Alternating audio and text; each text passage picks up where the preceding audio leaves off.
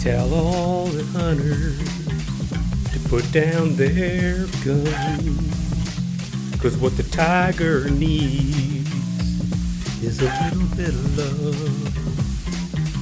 I saw a tiger, now I understand.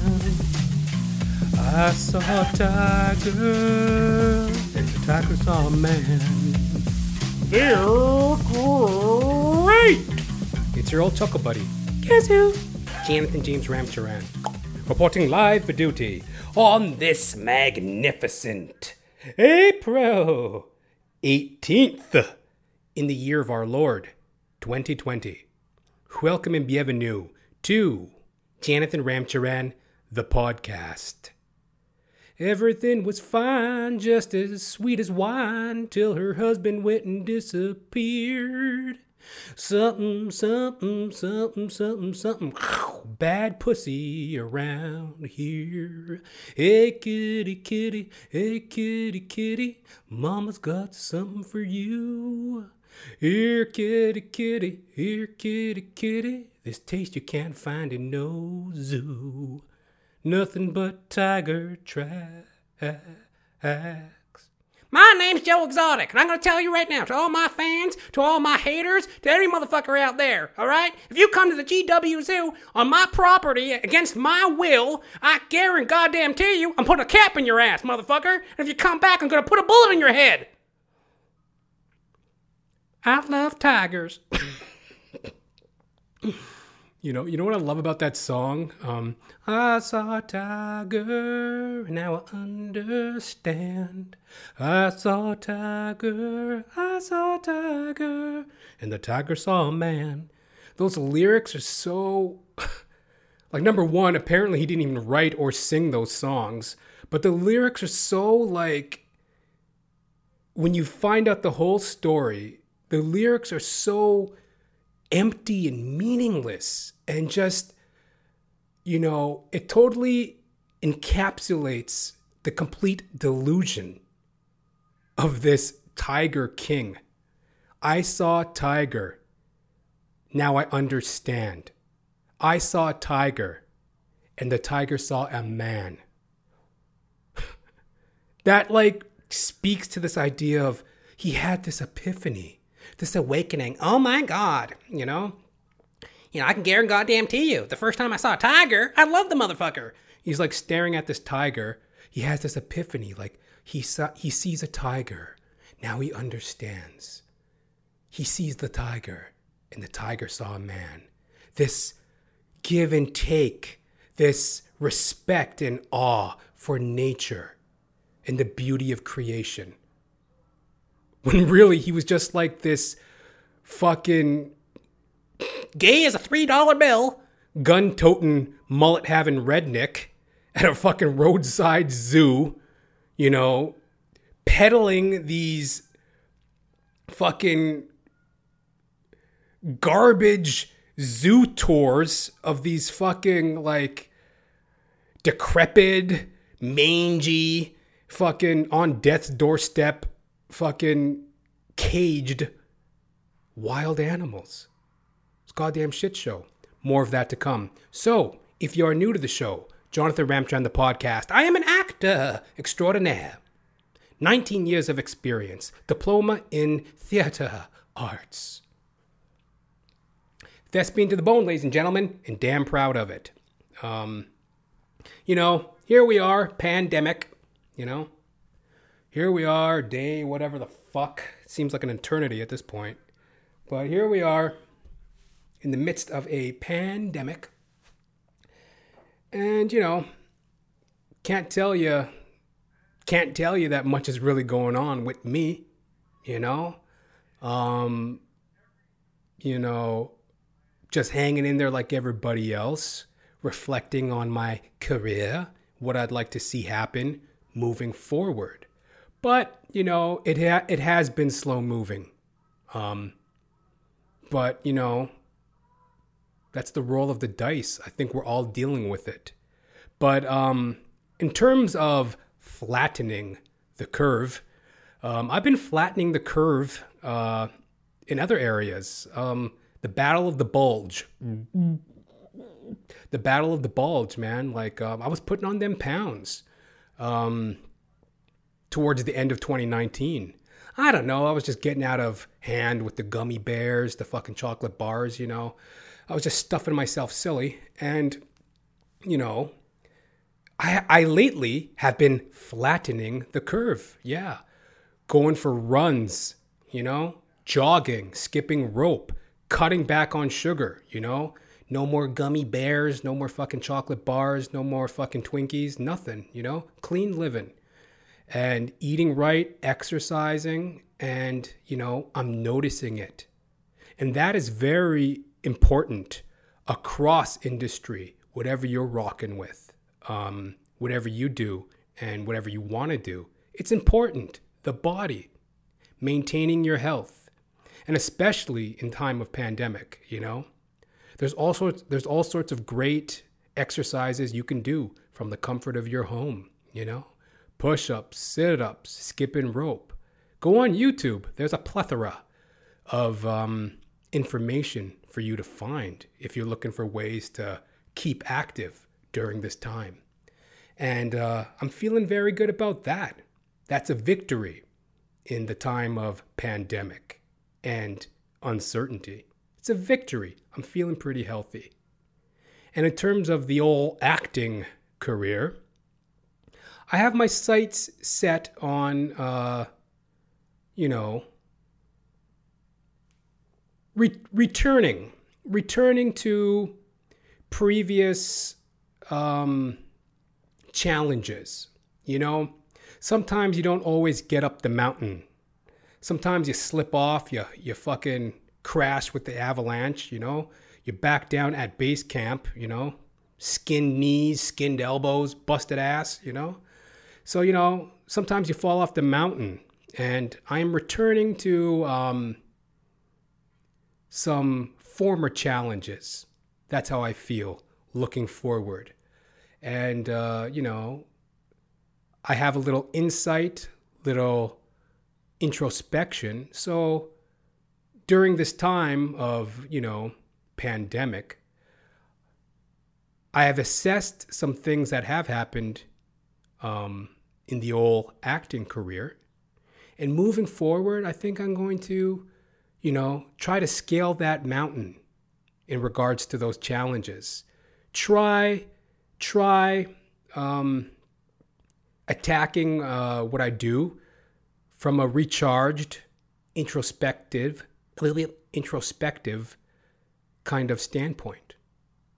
And, um, you know, but hey, today I'm just thankful that I'm not fucking, you know, fucking shoving down the gummy bears, the fucking, you know, butterscotch fucking Twizzlers or whatever the fuck, you know. Like, I'm just happy I'm staying away from the cookies and the candy and flattening that curve and, you know, feeling, feeling revitalized. And that is very relatable across industry, whatever you're doing, you know? You know, keep fit. So there you have it, folks. Jonathan Ramcharan, actor extraordinaire. I am also an alcoholic. yeah, yeah. Alcoholic, folks. Three plus years of continuous, consecutive sobriety. Now, I live in downtown Toronto, and there's a colorful cast of characters wandering the streets. And, uh, you know, like any big city, there are some down and out types, and I've definitely been there in previous incarnations of my life. I've lived in men's shelters. I was a daily drinker, drinking in public, drunk around the clock. And in my neighborhood, uh, there's some there's some shady characters, colorful characters, and you know, as I sit here recording, from time to time, I can hear them walking past the window, you know. you know, well, fuck, buddy, yo, yo, what's going on? You want a beer, bud? yeah, you know, fuck it. Oh, fuck, you know, so I, w- I went over to see uh, Jeff the other day, and he, fuck, you know, I was like, ah, fuck this, blah, blah, blah. You know, the ego. The overinflated fucking ego that a lot of these people have where it's like they think that I don't know what they think, but it's the idea that when you're drunk and intoxicated, it is truly antisocial behavior, you know? They're talking and talking and it's like you're not having a conversation. You're not talking to you're not talking to somebody at that point. You're talking at somebody. you know, fuck buddy, you know, you know, I was going over here doing this, doing that. Dude, like I live on the fifth floor. I'm five stories in the air. How the fuck am I hearing people's conversations five stories below me? They're not they're not communicating.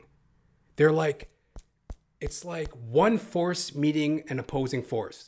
It's just these fucking drunks babbling at each other. Babble on, babble on. All these motherfuckers do is just babble on. oh fuck, man! You know, I was, I was smoking a joint the other day. and I was drinking.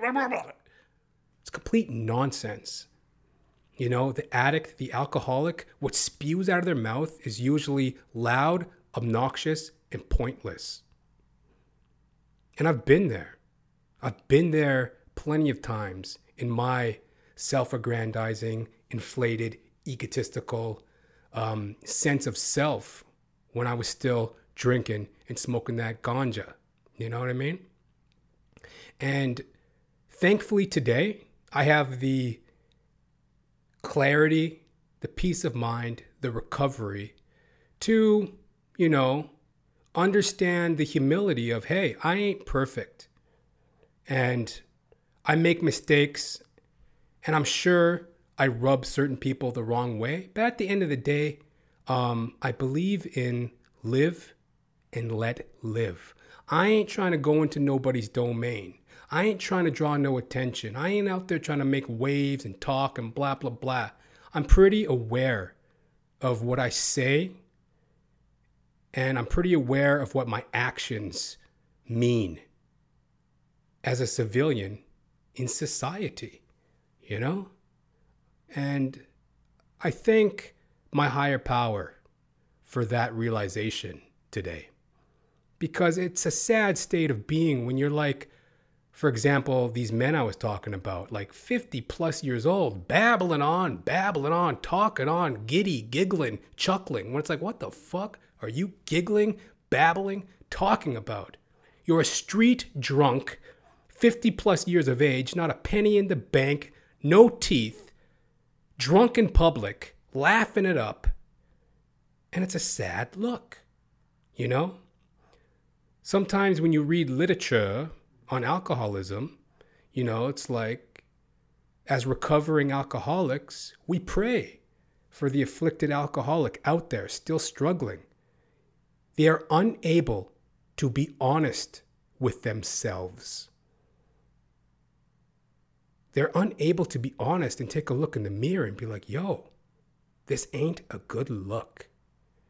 And through 12 step recovery, 12 step recovery, um, that's where I learned how to have some humility and some self reflection and accountability. And if you're out there during this time of pandemic and you're looking for a change, now's a good time to start meetings, you know, 12 step recovery meetings, they're on hiatus for the moment.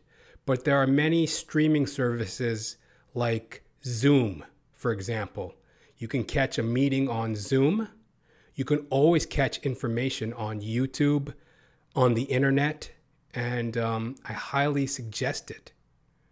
And what 12 step recovery is, is, you know, basically group therapy. These are meetings that you can attend um, of your own will, of your own timetable. You get a share on the issues pertaining to your alcoholism. Then you get to listen. You get to hear from others. And in that process, you come out of your isolation and you become involved in society in a meaningful way because alcoholism is very isolating, self absorbed, self centered, you know, obnoxious behavior. And through these meetings, um, day by day, your sobriety adds up. then one day you find yourself in a new life. And, you know, you can look back and at the times when you were very unaware of, you know, unaware of the just the overall delusion that we alcoholics only know so well. You know? You will be able to look back and realize the delusion of the time in which you were drinking and, you know, be very happy, grounded, and fortunate in the new day. Hallelujah. So there you have it, folks. Jonathan Ramcharan, alcoholic. I am also a janitor. Yeah, I'm talking mop buckets, slop buckets, toilets, tampons, urinals, urinal cakes, parking garages, um, garbage bins, recycle bins, organic waste bins, the whole kit and caboodle, ladies and gentlemen. God made dirt and dirt don't hurt. God made dirt, dirt bust your ass. I'm a motherfucking janitor. Yeah. I push a little mop bucket. I dip the mop in the mop water. Then I mop the floor. You know, push a garbage trolley. You know, I'm vacuuming, washing windows. You know, plunging a toilet. Ah, for fuck's sake. You boomba clot, Ross. You know, janitor baby. And during this time of pandemic, we are considered essential employees. But like all industry, we do, um, we're taking a beating, you know, we're getting our ass bit during this whole COVID 19 uh, fiasco pandemic. And yo, um, what's going on with me and my empl- employment at the moment? Well, number one, I'm very fortunate to be a janitor because, as I mentioned, I'm a recovering alcoholic. And idle hands are the devil's playground. idle hands are the devil's playground, you know? So when you're sitting around twiddling your thumbs, twiddly dee, that's when all the negative thoughts, the stupidity can creep up. So having a nine to five keeps me focused, earning an income. And number two, um, being a janitor facilitates my performing as an actor, you know? You got to, um, you know, it's a salesmanship, you know? I would say performing is 50%, like, I mean, ideally, performing should be 100% talent, right? But in reality, it's more like, I don't know, 50% talent, 50% salesmanship. You got to get the gig. The gig ain't coming to you, you know? So, you know, there's a big salesmanship aspect to the performing world. And that's where having some steady income helps. Helps a motherfucker like me because, yo, I got to bang it out for myself, you know? So there's the gratitude that I have in being a janitor. But my ass is getting bitten, you know? It's a cock beaten world, 2020. Yo, it's a molesting. Like I'm telling you, like this 2020 COVID 19 horse shit, it's fucking up the world, son. On on an academic, on academic, on a pandemic economic level. You know, we're getting a fucking brow beating. And yo, I'm feeling it as a janitor. Um, some potential layoffs are coming around the corner in uh, my workplace. And hey, you know, uh, I'm just grateful for the race. I'm grateful for the run that I've had. I really don't know where I sit in the pecking order of um, this layoff, but I can tell you one thing I practice what I preach. I've spoken many times about, you know, being fearless, you know, being responsible and accountable. So come what may, you know, sunshine, downpour, avalanche, blizzard, you know, tropical thunder. I don't give a fuck what it is, you know. I'm going to move forward to the new day and um, I got that faith. I got that funk. So um, ain't gonna sweat it.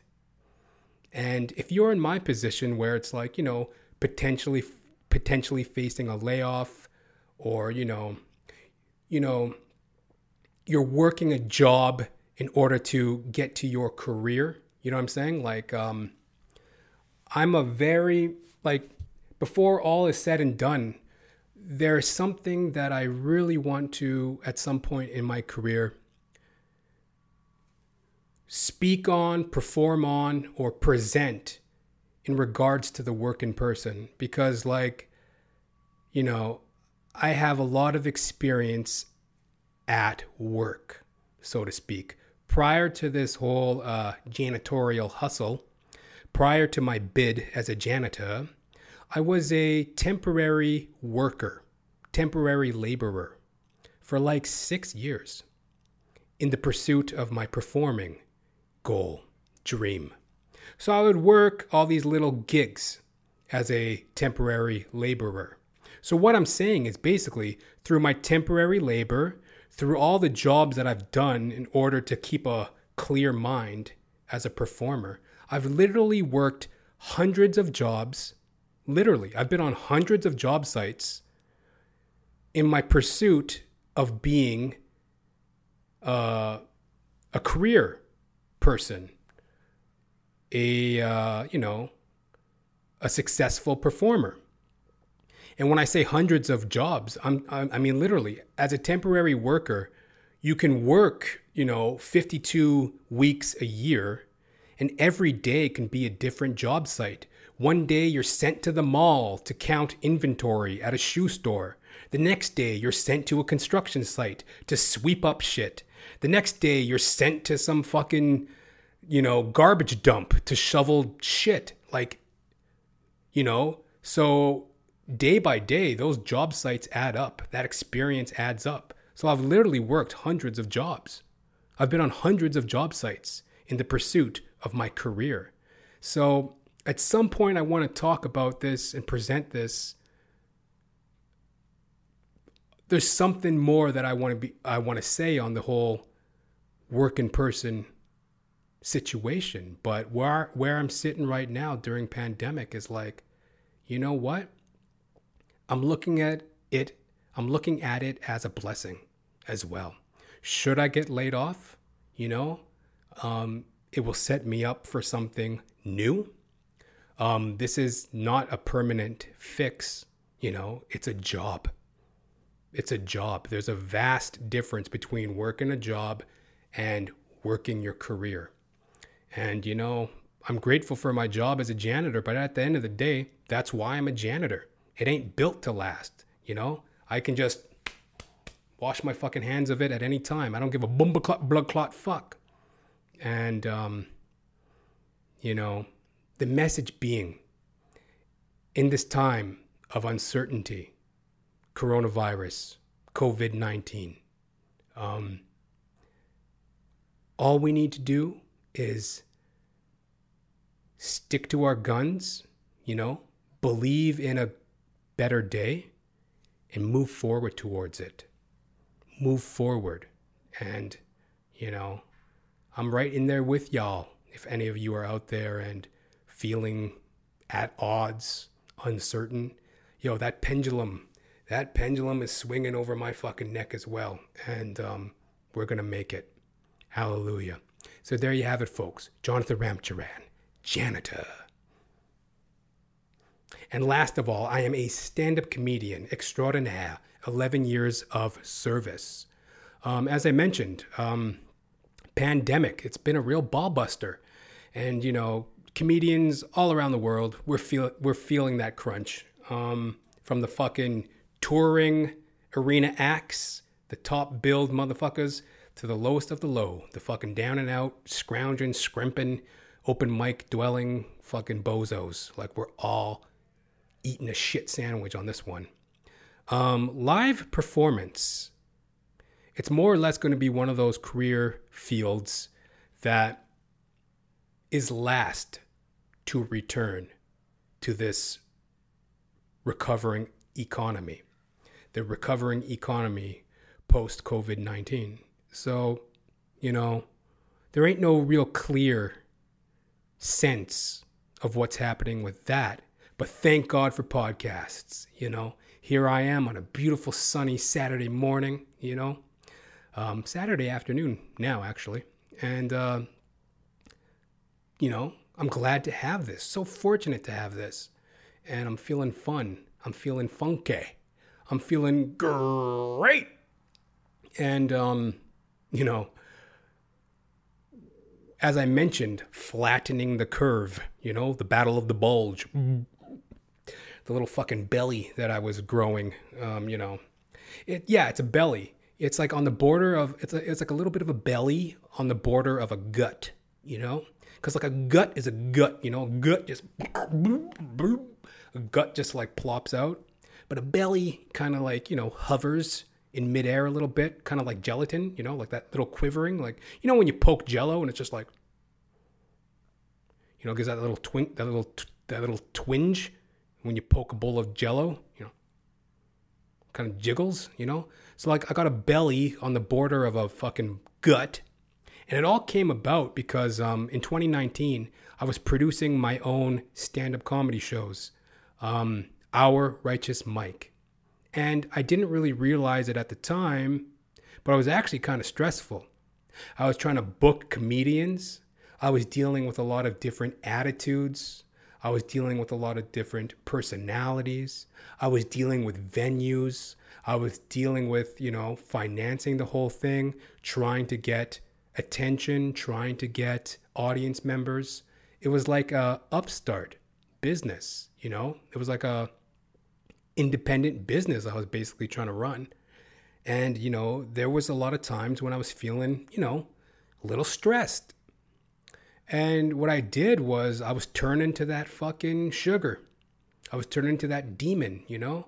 I was eating gummy bears, fucking chocolate bars, nibs, you know, licorice. I love all that shit, right? So I was just mowing down on it and, you know, not exactly proud of it but I put on like 13 pounds. But luckily, I was still working out. So I never really lost a, I didn't really lose the beat. Like I was still working out physical. So it was never really like a, I didn't have to really face that whole like reemergence back into the gym, back into the workout cycle. Like I was still working out, but I was just like eating like a fucking, you know, Halloween patient. You know, I was just on that fucking candy tip.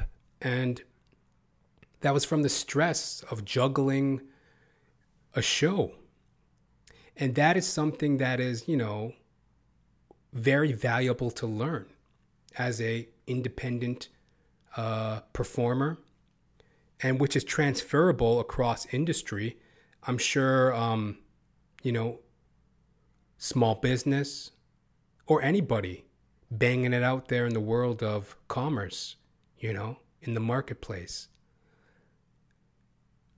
stress can come and we have to deal with it in the most healthy way possible. And when you're feeling stress, you know, there ain't no point in shoveling down the gummy bears, chain smoking cigarettes, drinking, smoking dope. It's like be rested, be focused, accountable, and meet these obstacles with the freshness and sound mind of one who's rocking with it, you know? And that's the takeaway that I definitely learned. And that's only going to make me better as I um, progress, you know? Because, you know, it was kind of new to me producing stand up comedy shows. Like, I'd hosted a bunch of shows, I'd, I've, I've done MCing you know, on a semi pro level as well, you know, in clubs and shit. My experience was good, but like there was always more to learn, and I never really had the full responsibility of producing a show. And that's something I learned. It's like, you know, you can't let the stress really get to you. You have to be able to deal with it on a healthy level.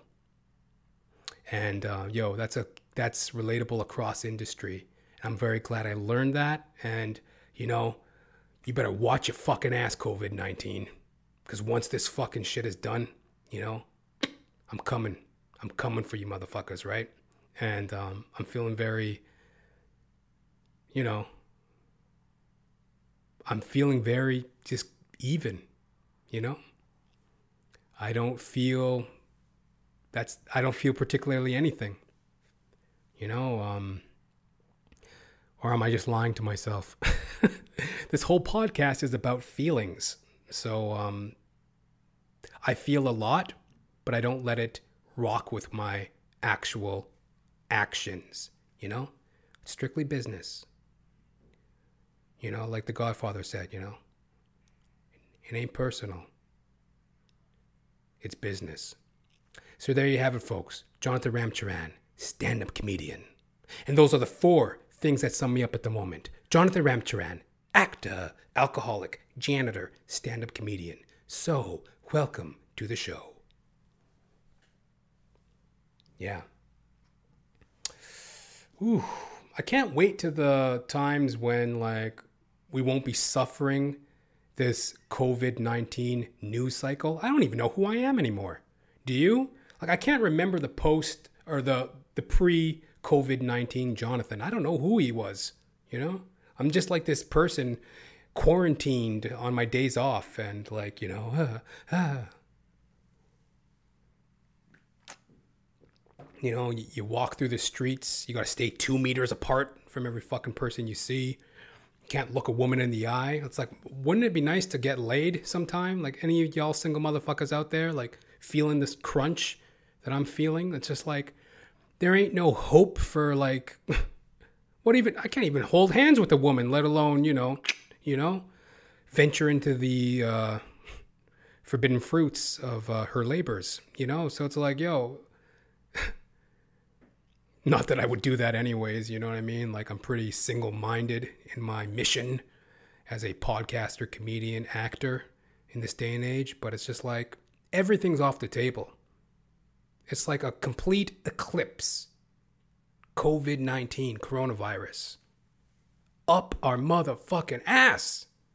Here's the latest stat. Here's the latest stats on, um, pardon moi, here is the latest stats from Wikipedia.com. Worldwide stats COVID 19. Confirmed cases. There are 2,256,844 confirmed cases worldwide, COVID 19. There are 571,000 851 recovered cases of COVID 19 worldwide. And there are 154,350 deaths confirmed worldwide. So, those are the stats on COVID 19 at the moment. Um, for some reason, or maybe it is a good reason, or I don't know, man. Maybe it's that I'm a Western living motherfucker. I live in Toronto, Canada. So, you know, I'm in the Western world. Um, it seems like the the loudest voice in this whole saga of COVID 19 is okay, let me tell you something. Chinese virus, okay? Kung flu, fake news, all right? Okay, let me tell you something about the uh, health that we're doing here in the United States. It's the best health that there's ever been. You're going to be the healthiest people that we've ever had. Okay, it's very important. It's very important. That's how he like. Um, that's how he addendums everything he says. You know, he'll just say something. You know, he'll just say something in the most deadpan ma- manner. You know, we are going to be the most healthiest people that you've ever seen, okay?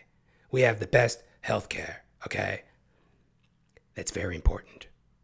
It's very important. Just because you say it's very important doesn't like add any belief behind the fucking nonsense you say. Uh, he's a schwarmy fuck for sure. I don't believe a damn word that comes out his mouth, but sometimes he does make a lot of sense. This Donald Trump He's like the loudest voice in this whole COVID 19 saga. He's gunning for the, you know, reopening of um, you know, the American economy. Um, he's getting a lot of criticism for like um, mishandling the whole situation, downplaying the whole situation. You know, always in conflict, always in litigation with somebody. You know, he's gunning for the head of the uh, WHO, World Health Organization.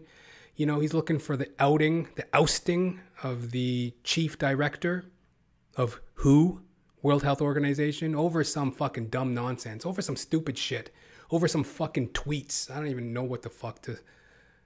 Well, I could actually. I do have an article here. I'm going to read about that. But you know, I guess it's the fact of um, the society that you know. Uh, well, I guess World Health Organization is a fucking huge agency. It's the World Health Organization. So that's what's drawing a lot of attention to this story. Um, so this is from Al Jazeera.com. Al Jazeera.com. Backing Trump, U.S. Republicans call for WHO chief to resign. Okay? Kung flu, fake news. Pack your bags, get out of here, okay? It's very important. Republican United States lawmakers called on President Donald Trump on Thursday to withhold payments to the World Health Organization, WHO, until its director general resigns, backing Trump's criticism of the agency's handling of the coronavirus pandemic.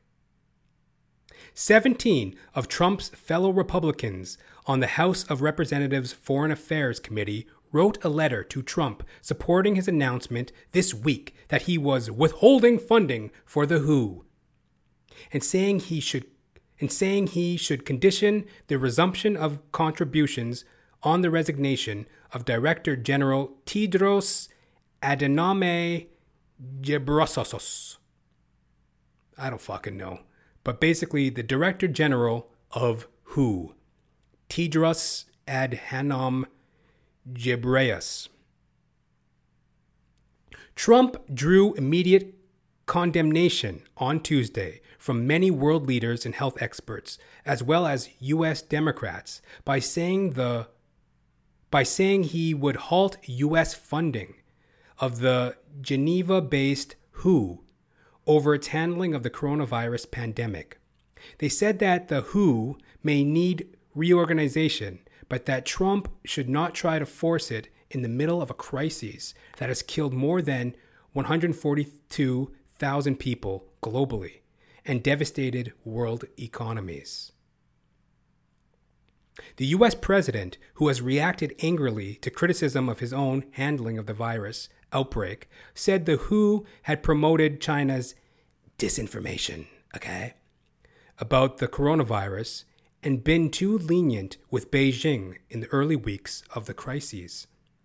In their letter, the House Republicans said they had lost faith in Tedros and blamed the WHO and China's Communist Party for the extent of the current global for the extent of the current global health crises, although they praised the vital role the WHO plays around the world.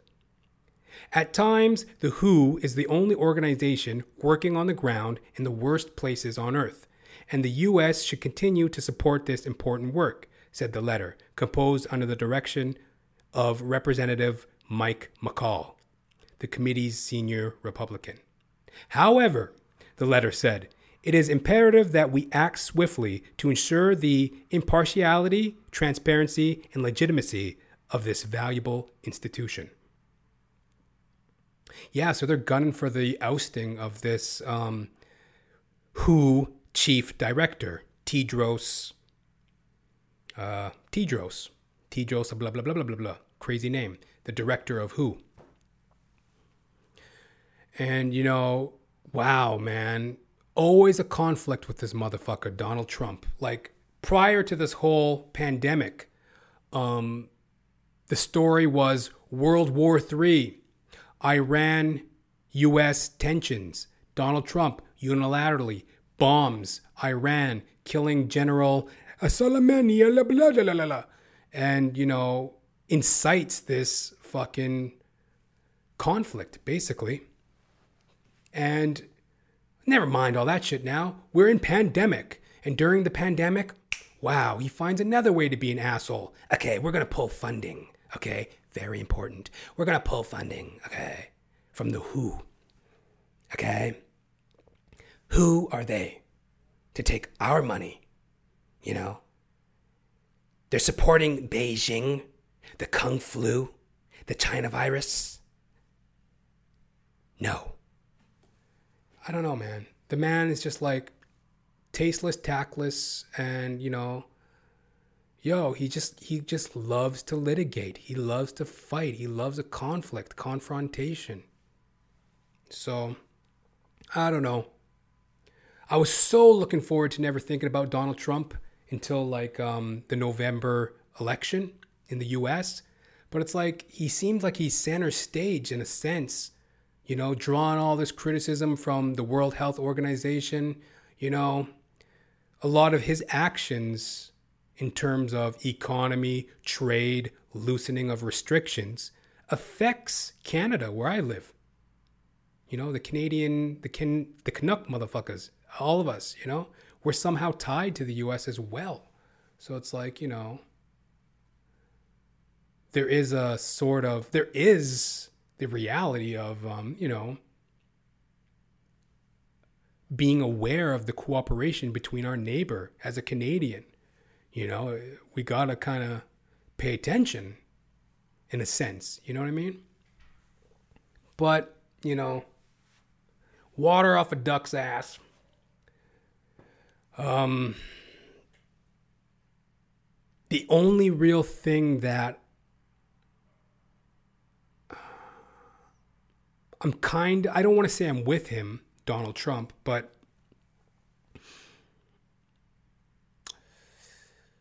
there's like a laissez faire, kind of lackadaisical, kind of ho hum drawl kind of criticism people are taking with his handling of the situation. You know, ah, it's no big deal. Ah, it's no big deal. Okay, whatever. Ah, okay, whatever. Like just the way he's been handling it. I, ah, I'm kind of with them in a sense. A lot of this whole situation has seemed to be just pure hysteria, panic in the, in the face of a pandemic. Uh, I haven't seen anything overwhelmingly happen. You know, like, yes, people have been catching it, the coronavirus, COVID 19. All the information is pretty much the same as it's ever been since like it really started getting some traction like in February. You know, it's been around apparently since like November 2019, but it's really started to catch like kind of international attention momentum spreading like I guess in February, January, February. That's when it really started kind of picking up on the global pandemic level. But not much has really changed. I don't I don't really see it. Maybe I'm just uninformed which I am definitely to a, to an extent. I'm just a civilian like anybody. But like I have eyes. I use them. I read newspapers. I read the statistics. You know, I look around the world. Oh, I look around the world, but like, you know, I look out my window, my society, what I live in, what I see. I see people working. I see fairly low numbers in terms of a virus that's been around for like 6 months that's supposed to be sweeping fear and panic over the globe, it's only really reached a confirmed 2.25 million people in the face of like 7.8 billion people on the planet. You know, over a six months period, is that really that many people? Um, everybody's taking precautions washing their hands, wearing masks. I mean, it's bound to loosen up at some point. The curve is bound to flatten at some point. So like on on some level I do kind of agree with Trump's kind of chill approach to it, but is it the best approach to take as a leader?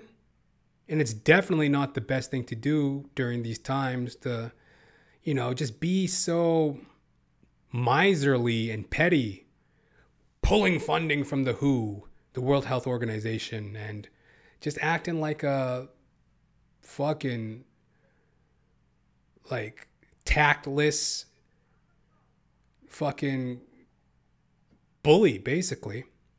Hit me up, jr.thepodcast at gmail.com. What do you think of this, um, you know, situation with Trump in regards to the World Health Organization? You know, has the World Health Organization truly um, done?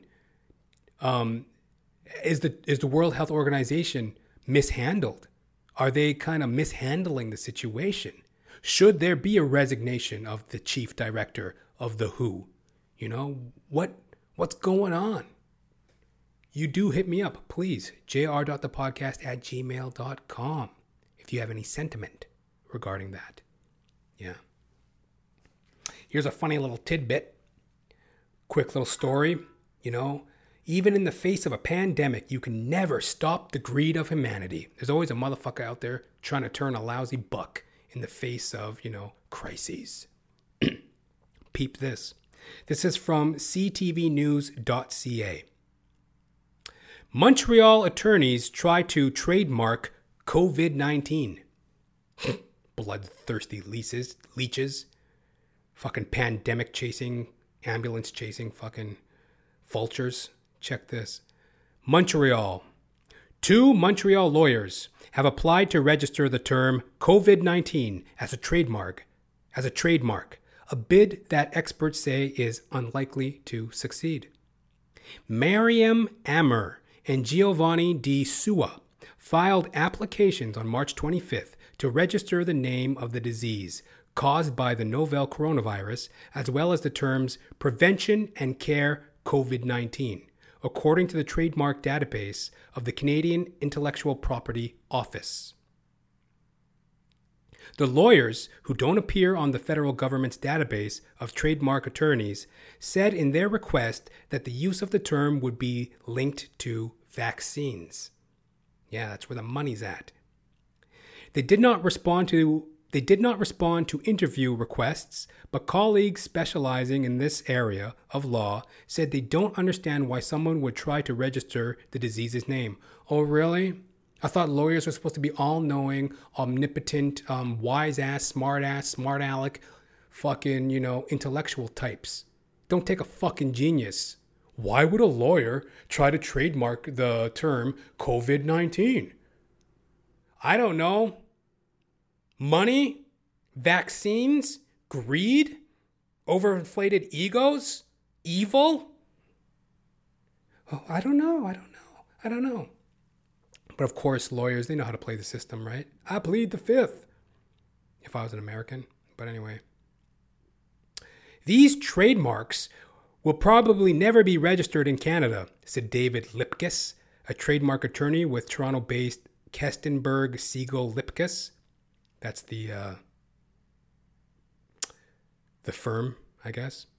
Toronto-based Kestenberg Siegal Lipkus. Lipkus said it usually takes two years before a decision is made, a time frame which could be extended due to the pandemic. A trademark must pass several tests before being registered, including whether the term is descriptive or distinctive, he said, trying to register COVID 19 as a brand would be equivalent to registering cancer or diabetes. Yeah, no shit, you know. Alan Masick, another Toronto lawyer, said he isn't surprised to see someone try to register COVID 19 as a trademark. We often see such a wave when there is something new in the news and people are talking about it, he said. Masick said trademarks are generally accepted for a coined term or combination of words that would include COVID, but should then be distinct from the name of the virus itself. That's very important. the two lawyers aren't alone. On April 7th, Nova Scotia medical testing company MedMira applied to register the trademark Real COVID 19 for a rapid serological test that would detect antibodies made to fight the novel coronavirus. The American Patent and Tra- the American Patent and Trademark Agency has also been seeing an increase in COVID related application, according to Lipkus. Yeah, so there's these dirtbag, diabolical douchebags out there just trying to profit off a motherfucker's death, you know? I'm looking out the window right now. I see lineups of people trying to scour and scuffle and scramble their way into a fucking um, grocery store, you know? I look out my window, there's a grocery store down the street. I see people trying to scramble and scrounge their way in there, you know, fighting for their lives. I need toilet paper. I need toilet paper. Ah, toilet paper. You know, fighting for cans of beans and shit. And these are motherfuckers out there. There's motherfuckers out there like trying to patent these people's fear. Isn't that ugly? Yeah. But hey, you know, this shall soon pass, or this shall pass, whatever the biblical saying is. Thou too shall pass. Or was that the fucking Lord of the Rings? Thou shalt not pass. Remember fucking um, Family Guy? Thou shalt not pass. Thou shalt not pass. Hey there, muscly arms. Why the long face? You know? But this too shall pass, you know? So, hmm. Enough of that for now let's get into uh, let's get into the uh, talk of the internet. You know, the fucking toast of the COVID nineteen crisis, binge watching, fucking couch surfing, lackadaisical, fucking couch potato, fucking drones that we've all turned into. You know what time it is? Tiger King.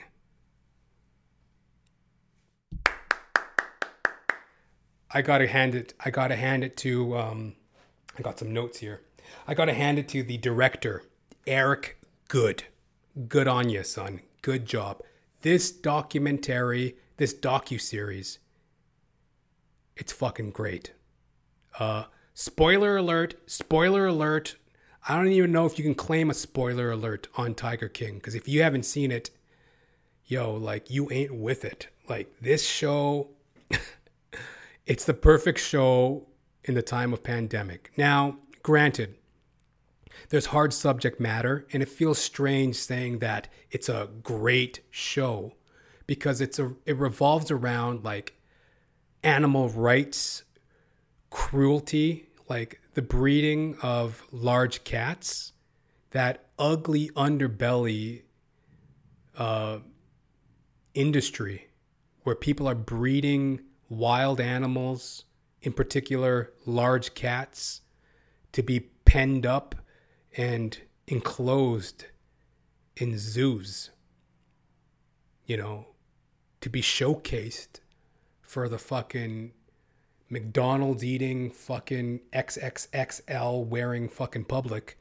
But, you know, I guess the animal people counter that with, well, there is no longer a um, wilderness, so to speak.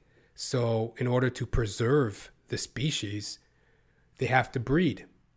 They have to breed these animals, but it's like, it's there's the ethical question. Obviously, like, are these animals happy? Is this all? Is this all not just a ploy to make money?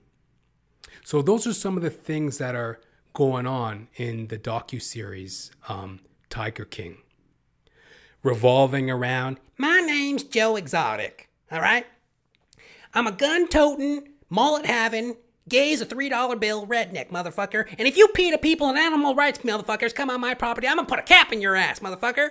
All right. And if you come back, I'm gonna put a bullet in your head. I saw Tiger, now I understand. I saw a tiger, and the tiger saw a man. This fucking gay as a $3 bill, self proclaimed redneck, mullet having Tiger King. Yo, the man just encompasses a wacky array of personalities and situations around his whole zookeeping kingdom, so to speak. So, you know, I'm just going to go through some of the characters here, some of the players. First of all, the director, again, Eric Goode.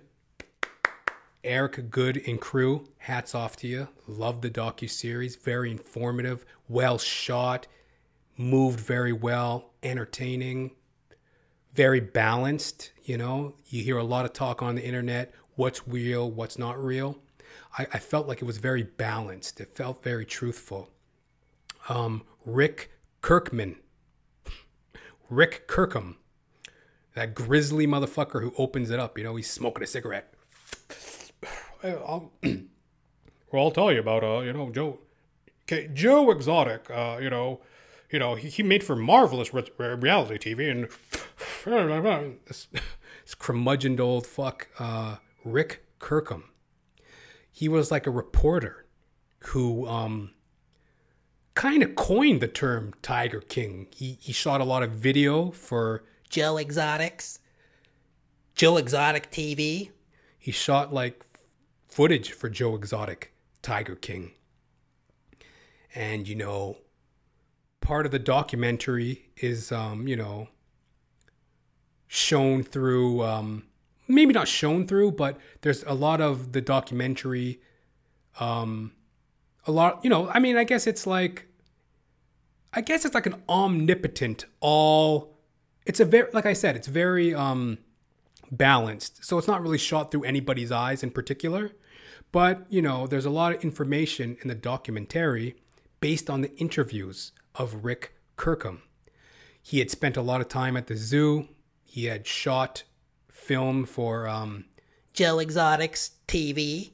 Joe Exotics online television show, web series or whatever. And, um, you know, whew, this Rick Kirkham character himself, um, very interesting.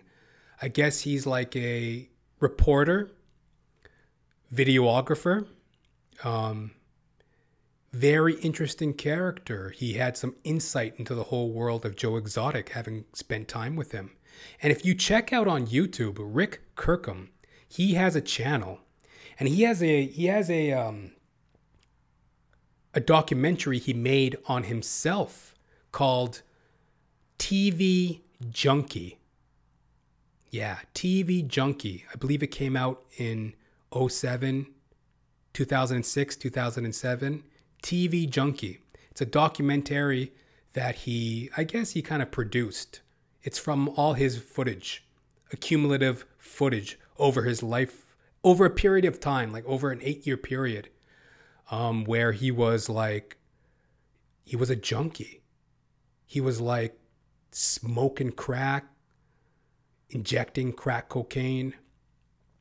And his career as a television reporter with Inside Edition, it was like coming coming apart at the seam, going off the rails. He's like a young father. He, you know, he just you know it, it, it chronicles his life as a reporter in like in video journals, video video diaries, and it's just heartbreaking. It, it shows the side of like addiction, drug addiction.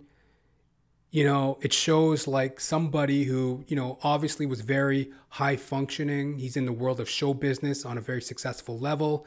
He's reporting on, you know, interesting news stories, speaking and interviewing interesting people, traveling around the world, but yet he's fucking banging, fucking banging fucking crack cocaine into his arm, smoking crack.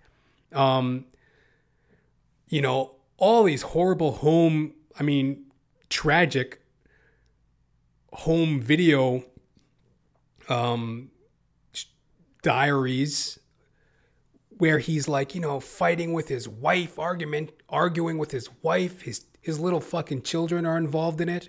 At one point the cops come to arrest him and you know, he had just like laid his hands on his wife, like apparently she struck him with a belt like apparently she hit him with a belt and it got him in the eye, right? He's ah fuck. So I guess he like shoved her in retaliation. It was like just uh, I don't really know the ins and outs of it, but anyways, there was some sort of domestic dispute, and the cops were coming, and the camera was rolling, and it's on his little fucking two year old baby, little boy, right? He's like, What'd you do to my mama? What'd you do to my mama? What did you do to my mama? It's like you seeing like a baby crying, and like, have you ever seen a two year old testify? Like the two year old was testifying. What'd you do to my mama? What'd you do to my mama? You, you did it. He's crying and coming up. It was like fucking gut wrenching. But anyways, there's the value of um, the value in um, that documentary. You know, um, TV junkie, Rick Kirkham. You know, long illustrious career as a television reporter. He lends credence to this Tiger King. You know, his perspective, what he saw, what he videoed this Joe Exotic. character doing, you know? Whew, you know? Then you got um You know, Joe Exotic himself. You know? Hi there, my name's Joe Exotic. I'm gay as a $3 bill, mullet having, gun toting redneck. and you know the documentary does a great job of like going back into his life and showing how he came up as like you know a sexually insecure young man in like the 70s or whatever and and how he like you know came to be this tiger king um you know he was a magician at one point and just you know just how he used the theater the theatrics of his over the top flamboyant gun toting redneck gay character and the majesty of all these these exotic animals and how he spun that how he turned a couple of acres into like this thriving you know thriving. I mean, apparently they were doing something like hundreds of thousands of dollars of business, you know, multi million dollars, or maybe not multi, but like we're talking a legit, like a legit money maker zoo. Turned this fucking little fucking decrepit couple acres into a Kingdom for Joe Exotic, Tiger King. and you know that's what the obviously as you know if you've seen it that's what the film's about it's just like the, the craziness surreal nature of this character joe joe exotic and you know he's also like a country star i saw tiger he's singing these fucking country songs that like apparently he didn't do like apparently like um I mean, not even apparently. It's been pretty much confirmed. Like this band, like it was called like the something Clinton band. Like they sang all the songs, and you know he he didn't write or sing the songs. You know, it's just this larger than life character that spun spun the public's interest in big cats and trash television. Like spun it into an empire, and how he played people like pawns. You know what I mean? Like he had all these employees. You know, like in the documentary, there was like John Reinke, um, Erik Cowie, Saff Saffery. These some of his like you know employees that he got off of Craigslist, and you know, Craigslist, the online classified. He would just get these down and out troubled people Sometimes he'd even roll up to a bus station and just grab some meth head straight off a drug drug binge and just be like, Are you looking for a job? Want to flip burgers at my fucking GW Zoo Bar and Grill? Well, then come on with Joe Exotic. I'm going to find you a job. and like he'd find these destitute fucking depraved people and just use them for what they're worth. Got them working like 16 hour days, 12 hour days, low pay, living in these fucking shanty, shanty, fucking dingy trailer, tent, get up, fucking horrible accommodation, working for peanuts, and just, ju- under his crazy spell. And, you know, I feel for these characters. You know, a lot of these characters, John Reinke lost both of his uh, legs in a tragic zip line accident. he wears these like you know he looks like fucking what's his fucking face um that fucking Pistorius motherfucker that fucking South South African Blade Runner. You know he looks like his father those fucking legs. And you know Erik Cowie's got that fucking scraggly hair that fucking you know Tales from the Crypt Keeper kind of look to him. Then Saff Saffery he uh you know, he tragically lost his arm. You know, I guess he stuck his arm in the, the tiger pen and the tiger like ripped it apart. And, you know, I don't really want to go so hard on these people because it's like, as I mentioned earlier, I'm a janitor. I've worked so many random jobs. I've gotten jobs off of Craigslist. And these are just people trying to make a living rightfully or wrongfully, like however you sit on the fence when it comes to animal rights, but they're working at this zoo. And I just see the tragedy in their life because it's like I couldn't imagine being under the spell of that dude. You know what I mean? And I used to work at a zoo, by the way. When I was a young actor, one of my summer gigs was like I was like a zoo, a groundskeeper at a zoo. I just drive around in a little golf buggy sweeping up peanut shells and garbage wrappers. I remember my first day on the job. Um, one of the ladies, she's like, Jonathan, you gotta go into the men's washroom. There's an accident. I'm like, an accident? I go into the men's washroom. There's a big shit stain, a big turtle log clean dismount. Not a smear, not a smatter, not a splatter. Just this fucking pristine shit log. Just bloop, dripped out of some mentally challenged uh, child's ass. I guess he just took his pants off and shit on the floor. They sent me in there to clean it up, right? And eh, no big deal. I put on the mask, the rubber gloves, go and I pick it up, flush it down the toilet, you know? I come out of the men's room and, um, you know, my supervisor, she's looking at me. You're gonna fit in real good around here, boy. so yeah, that's zoo folk for you. That's zoo people. And everybody's missing digits and limbs. Everybody's missing something at a zoo. One of the guys who operated the kids rides, the kitty park, there's a bunch of like coin operated rides.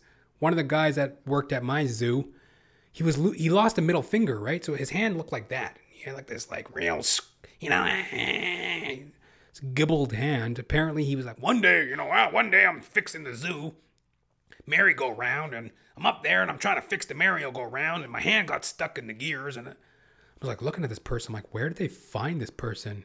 You're that dumb that you stuck your hand in the middle of moving machinery? You know? and he's still working there, all gibbled. I'm a, you know, I'm the I'm the fucking rides operator at the Edmonton Zoo. You know, this was in Edmonton, Canada, where where I was working. So it's like, got so many fucked up fucking people that work at zoos, and they're under such strange pressures of life that, you know, you can't help but feel for them. And you know and how they got found by Joe Exotic and in this whole weird world the documentary does an amazing job of just showing them in action feeding tigers feeding fucking bears monkeys like it's unreal you know what i mean and then you got like the grisly dirty grubby shady business partners of joe exotic you know jeff lowe um, who's the other ones? James Garretson. And the henchman, you know, Allen Glover. You know, like where where like it's it's so that's what's so funny about crime in general. You know, sometimes you look and you see a person commit crime, like Joe Exotic. I mean, at this point, spoiler alert, you know, it's kind of old news, but he has been incarcerated.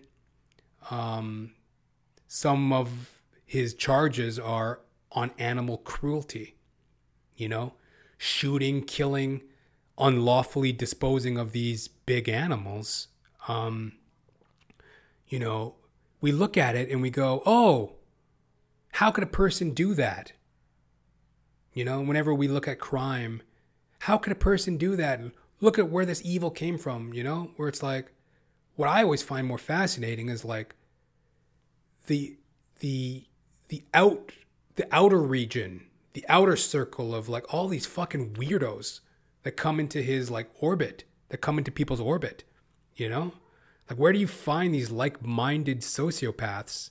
Jeff Lowe, con man extraordinaire, fucking James Garretson, that guy's a shady line dirtbag. I mean, it don't take a genius to tell like there's more than what meets the eye with these characters.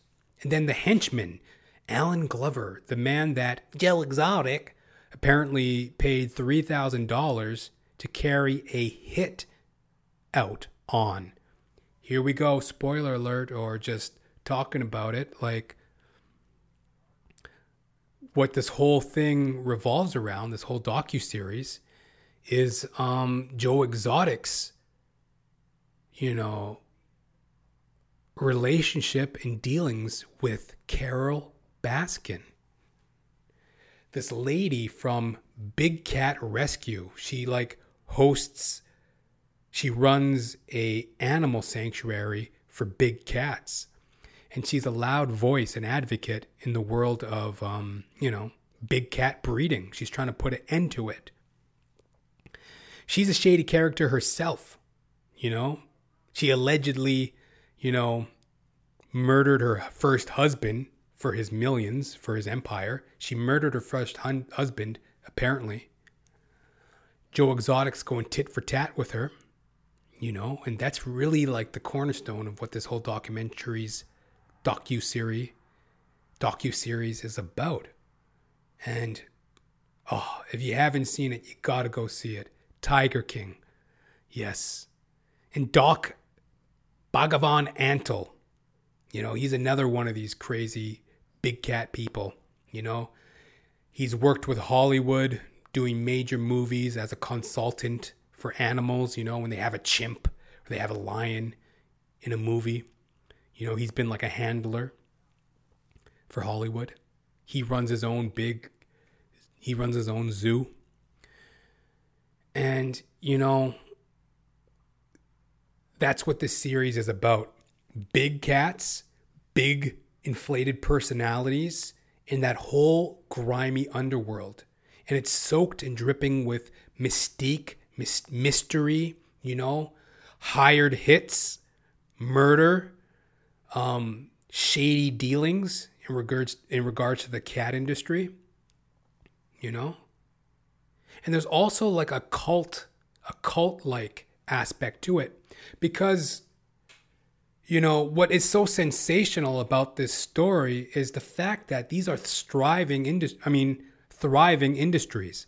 There is this hunger for the general public to have their photo taken with a large animal to go see an animal in a zoo, to own an animal. You could sell a baby tiger for like two grand, according to Joe Exotic. You could sell a baby tiger for like two grand. And, you know, the breeding of these animals, it's just like they're being overbred, they're being caged in these shanty fucking zoos, these roadside zoos and it attracts so many people. The general public is hungry for it, you know? And the spell, the spell that all these characters, Joe Exotic, Carolyn Baskin, Doc Bhagavan Antle, the spell that they cast in the allure that they have to all these little simpletons, you know? Joe Exotic had a harem of um, you know, uh, you know, he he had like a husband. He had like three husbands. You know, married to like three men at the same time. Doc Antle, married to a bunch of women, different partners. All this cult like mind control that they have on these people. Carole Baskin too, with all her um, volunteers, volunteering to work on Christmas, to work 365 days a year for an annual animal sanctuary where she's making money. She ain't no dummy. You know, when you see this woman speak, she is pure con woman from the get go. As soon as she opens her fucking mouth, it's just like she's just the same as these other idiots, you know? She tries to play the wholesome, tries to play the whole wholesome card, but she's a con woman just like the rest of them. And yo, that's just my opinion, obviously. See it for yourself. I'm pretty sure you've already seen it. At this point, I'm kind of like last to the party, I'm sure. You know, this this thing came out a couple months ago or maybe a month ago or something. I don't know. Whenever Tiger King came out on Netflix, it kind of swept the internet. So I'm kind of last to the party on here telling you to check it out, but um whew, yeah. It is so interesting. And that is one of the things that I really find interesting about it is the cult like mind control that these big cat people have over the people that come into their orbit. Because you wonder how these stories could go as far as they go. Well, that's only through the willing, the willingness of people to engage, do business, and put attention on this big cat industry. If there was no fucking demand for it, there would be no big cat industry. But there is. And people turn a blind eye to their ethics. Rick Kirkham, he spoke on that, you know? Rick Kirkham, the videographer reporter, showcased in this docu series. He talked on that. He's like, you know, you know, I I sold out my journalistic ethics. I sold out my journalistic ethics in pursuit of the story. He sold out his journalistic ethics. He claims in the pursuit of this sensational story. You got all these people just like in the orbit of like Carole Baskin, Joe Exotic, Doc Bag- Bhagavan Antle in their orbit, where it's like anybody with any common sense would stay clear of these people. Like, don't touch me with a 10 foot pole, motherfucker. Back the fuck up off me. Like, for example, one of the biggest cult stories as of late, a couple years ago, NXIVM. NXIVM, the sex cult run by Keith Raniere. Yeah. Keith Raniere and the NXIVM sex cult. That was a cult that was, you know, it stretched from Canada to the United States, maybe further, but I know it was like Canada, United States. It was a sex cult. And what it basically was was Keith Raniere using the principles of um, various spiritual um, ideologies, you know, whether it be Buddhism, whether it be Krishna consciousness, whether it be just Christian doctrine. He would use all these spiritual ideologies in order to, you know, attract women, vulnerable women who um, wanted to be a part of the elite. It was like an elitist sort of cult. The selling point was be somebody in society, you know? Stature, status, unlocked doors, you know? And people, a lot of women, I don't know about the men, I think it was mainly for women, but a lot of women, a lot of people, anyways, they joined this cult and they recruited people blinded by their own wants, blinded by their own desires to the fact that, yo, this is a creepy, weird situation. What the fuck is this? You've joined a cult, but they're blinded by their own greed. So, hey, they overlook this, they overlook that, they overlook this, they overlook that. Next thing you know, um, you know, they're forced into having sex with the leader of the fucking cult. They're getting branded, you know, like cattle. Mm, mm, mm. Getting branded like cattle, all from their own greed, blinded by what they want. And that's very much a dominant theme in Tiger King, you know? It's like you can't even believe how people would step foot into one of these people's lives, into the life of a Joe Exotic. Like, how the fuck could you even go anywhere near a person like that? It's just such chaos. Don't take a genius to see that, but a lot of people are blinded by what they want. So, hey, this is great. And again, gotta hand it to Eric Goode, the docu series uh, director. Eric Goode, great, great piece of, um, you know, I could call it. What do you call it? Edutain, edutaining the audience, education, entertainment. It's a great docu series. It brings up the idea of you know animal rights, um, the pitfalls of fame, ego, cult mentality, murder, mystery. There's a lot there. And, um, you know, if you're looking for something, if you haven't heard of this, um, I hope I, I didn't really spoil anything. There's not much to be spoiled, I don't think.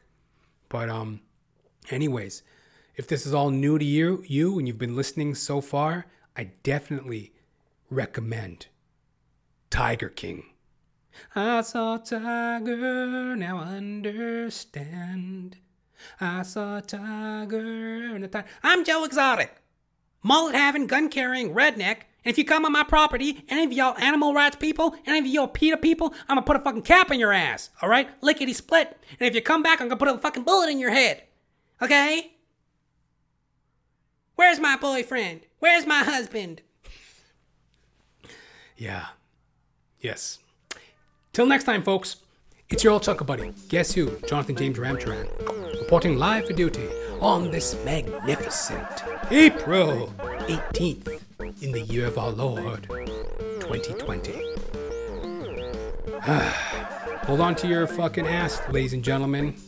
You know, the plane shall soon land. We shall soon be off board. We shall soon be back to um, normalcy. This too shall pass. COVID 19, coronavirus. It's a bitch, it's a banger, and you know, we just gotta keep rocking with it. Um, Tiger King, definitely the king of the internet at the moment. Tiger King. Take a bite. Take a bite into it. You'll enjoy it. You'll thank me later. If you have any questions, queries, or qualms about anything that you've heard on the show, do hit me up. jr.thepodcast at gmail.com. Much appreciated, much anticipated. Do hit me up. jr.thepodcast at gmail.com. I'm on iTunes. I'm on Spotify. I'm on YouTube. I have a website where you can download the podcast. That's jonathan-ramcharan.com. Yes, jonathan-ramcharan.com. Many platforms, many ways to connect with me. If you're enjoying the show, please do share it with a friend, you know? Share it. Sharing's caring, you know? And it's definitely appreciated. Till next time, folks, you live it, you love it, you realize it. Alright? Peace.